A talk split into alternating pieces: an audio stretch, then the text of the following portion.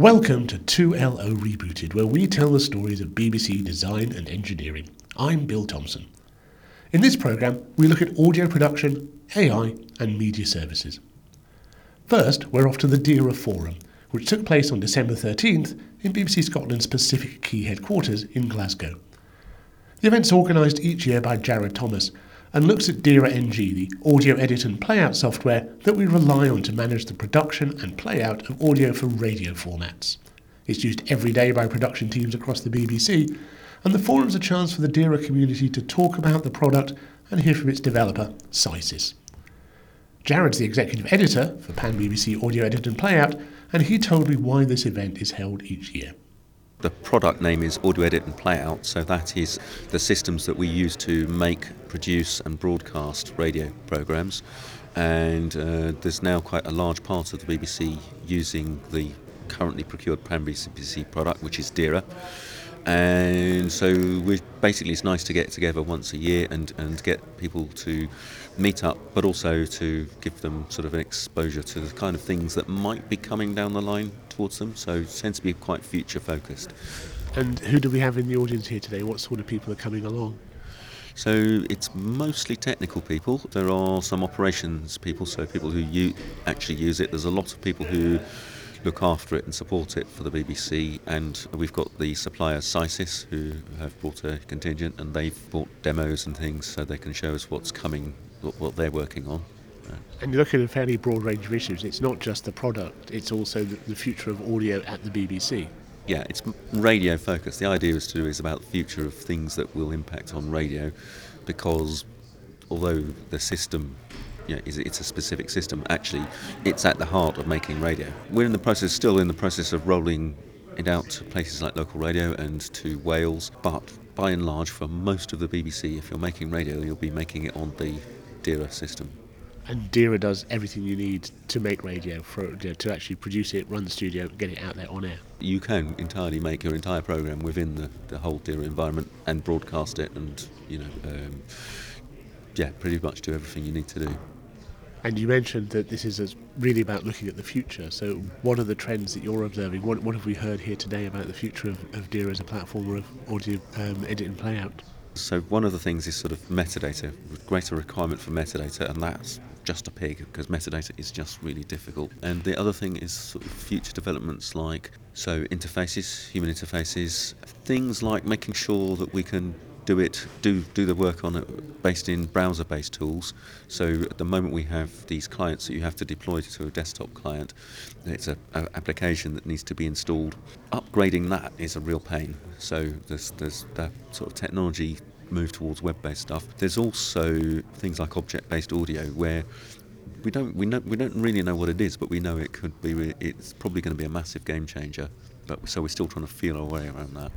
So, so this is the point where there are lots of possibilities out there, and you're trying just to understand them well enough to bring them into BBC planning, rather than saying, "Oh, this is coming in six months' time." Yeah, a lot, a lot of the things we've got in our current system have come about. Lots of the functionalities come about because of BBC's specific requirements for doing things the way we do it. We're probably fairly unique in the radio world in that we publish uh, pre-recorded programs as half-hour files most radio is music based and if people want to automate a, uh, a, you know a half hour program they'll use a technique called voice tracking where they actually do it in the schedule. And so the schedule just plays through things on auto including the pre-recorded voice links between the music tracks. We don't work like that and particularly because we also work within independent producers but also internal BBC production departments produce programs as single files and when that's a music program, that causes a problem because you you start playing something and there's nothing in the audio to tell you when a music track's starting and stopping, but we still want the DAB text to come out and we want the track list to appear on online. So we have to have we, we have we, we've called it genealogy. It's uh, an ability to mark to sort of in the metadata mark up the sections of a track and say what it was made of. Slowly, people see these things are useful features. So I think that that so although uh, SCISYS developed the genealogy thing for us a, quite a long, long time ago. You'll now see quite a few other products having something similar um, because other broadcasters have found that actually it's a really useful thing. So. Jared Thomas there, talking about the ways we make radio. The session I was involved in was about AI and audio production, and as well as Tony Churnside and Chris Roberts, the panel included a contribution from Roisin Loughran, a senior researcher at University College Dublin. So, Rasheen, we've just come literally off stage where we've been talking about AI and the radio. And, and, in our conversation, you made some points about what artificial intelligence is. You sort of deconstructed the term. Perhaps you, you, could, you could share that with me. When we say AI, what are we really saying? I believe the term AI at the moment has just been overused, particularly in the media. It's become a, a huge hype term um, that's come to mean just various different things to different people. Really, what it covers is a, a broad range of applications and programs along a spectrum. Um, at the very lowest level, it's basically any kind of program or, or a piece of computer software that can actually help you do anything really, um, in which case it has been around for years and years and is widely used. On the other end of the spectrum, then you have whereby you're talking about an embodied co- cognitive robot or something that has an emotive response and can write write poetry for you. But in reality, I think what we mean when we, when we hear the term AI is um, anything that relates really to a, a, broad range of computer science programs related to machine learning or, or any derivative of that that is in some way helpful and it's that being helpful that really counts. That if, if we think about how it might make a difference to radio, it has to be something that, that will assist us in the process of making radio and getting it out there, not just random application of this science fiction idea of some overarching intelligence that will do the job for us. Absolutely, yes. The idea of AI uh, and any kind of machine learning tool is that it is that it's a tool. It's a tool to be helpful. It's a tool to normally take over the more mundane jobs that we're made made to do. So, in a sense, automation is, is a very very strong point um, when we're talking about any of this. So, it's a question of instead of reinventing the wheel every time you want to, to perform a task, you've got a way of actually automatically doing this um, to save you time to to you know focus on the more interesting parts of your job, I suppose. And one of the specific things that we talked about uh, in the session was music generation, of creating music. And is there the possibility that some of that music, which currently comes from perhaps library music or is, is sourced from you know, living artists, will be replaced by computer generated music? There is an element of that, yes. Even at the moment, there's quite a wide range of generative music that's out there and that can be generated for, for a specific theme or in relation to a certain artist or genre or anything like that.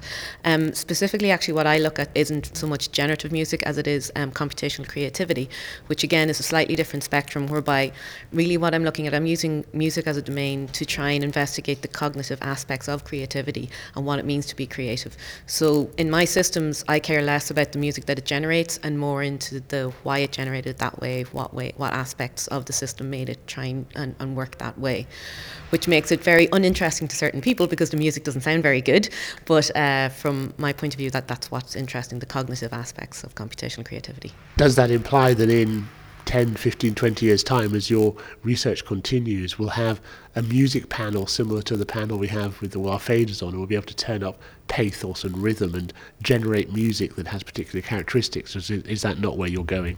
It is possible. It, it, there is a whole field at the moment called intelligent music production, which is actually looking at doing just that, at actually doing mixes uh, of particular sounds or particular musical compositions. So there is that aspect that possibly, you know, if we were to completely succeed and, and get to the end of our goal, then we have these autonomous music composers. And arguably, that's not what we want. And I'm, I'm quite willing to admit that. But it's still fun to see what we can learn on the journey getting there, because in by looking at that journey, looking at creativity and cognition, it's very self-referential as well. So we can actually learn learn a lot more about human aspects of creativity and cognition, which are still elude us at the moment as well. So there is that whole kind of philosophical, psychological aspect to it as well. But we're using machine learning methods like evolutionary uh, programming to, to look at these these aspects as well. So it's it's a very interdisciplinary field and it's something that's incredibly relevant to the BBC. It has to be said. We you know, we pride ourselves on being such a creative organisation, both editorially and in terms of our, of our engineering, that anything that helps us understand what that means and how we might do it better is going to be important. So, so thanks for sharing your work with us today. Roisin Loughran there speculating about a future for music production. We're going to finish with a report from Pru Stubbs, the Women in STEM coordinator up in Salford and a regular contributor. She went to visit Media Services, the team responsible for publishing all of our online audio and video, to talk about a recruitment event they'd recently organised. Hello, my name is Kayla and I am a junior software engineer on Media Services. Hello, I'm Jean Jimbo. I'm also a software engineer in Media Services. Hello, I'm Gerard. I'm a software engineer at Media Services too. Huddle in, guys, huddle in, huddle in. Apparently, y'all did an event. Recently, about a week and a half ago, we held an event mainly aimed at recruiting women with software engineering and other technical backgrounds. And this was about two weeks ago. Um, we basically put together a bunch of talks from people in media services. Um, we spoke about you know experiences working here in the BBC. We also spoke about some of the technical stuff that we've done. I think we were a good variety of people. We were able to go technically into our talks. It wasn't, you know, oh, we can't we want to hide information. It was let's just go all out with what we know and what we've done, and um, just being able to speak to different people. You guys aren't from resourcing. You guys have inspired you to say, hey, let's have an event for people. Did you just want to show off? Um, you know, I'm not gonna lie, that's part of it. But uh, no, I, me and Jean sort of identified a lack of female engineers on our team. Yeah, we also Um, want people to kind of know that BBC is actually a, a good place for engineering. We, most of us, actually came in via similar events. So, you know, when we heard about what the BBC does, then the interest that was garnered there is why we ended up applying in the first place.